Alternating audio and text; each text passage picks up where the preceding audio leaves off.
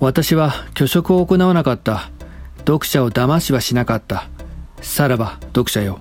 命あらば、また他日。元気でいこう。絶望するな。では、失敬。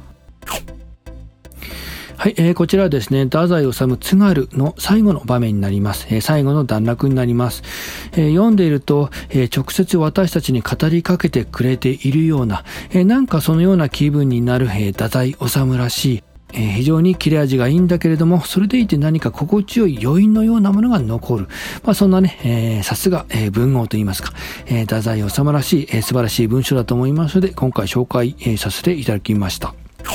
えー、私が初めてこの、えーと、太宰治の津軽という作品を読んだのは、確か大学1年生だったか、えー、予備校生だった時だったか、まあそのあたりだったと思うんですけれども、えー、この津軽という作品を、え、ちょっとね、長めの作品なんですけれども、それを単行本でずっと読んでいって、え、そして最後のこの場面を読んだ時に、え、何か妙な納得感を感じたことを覚えています。え、その納得感というのは、え、なんとなく自分なりに、え、太宰治という、え、作家のえ一部分に触れることができたというか、えなんとなく、まあ、自分なりにですよ、まあ、あくまでも自分なりに、え太宰治という作家の、え一部分を理解できたような、えまあ、そんな気分になったことを覚えているんですね。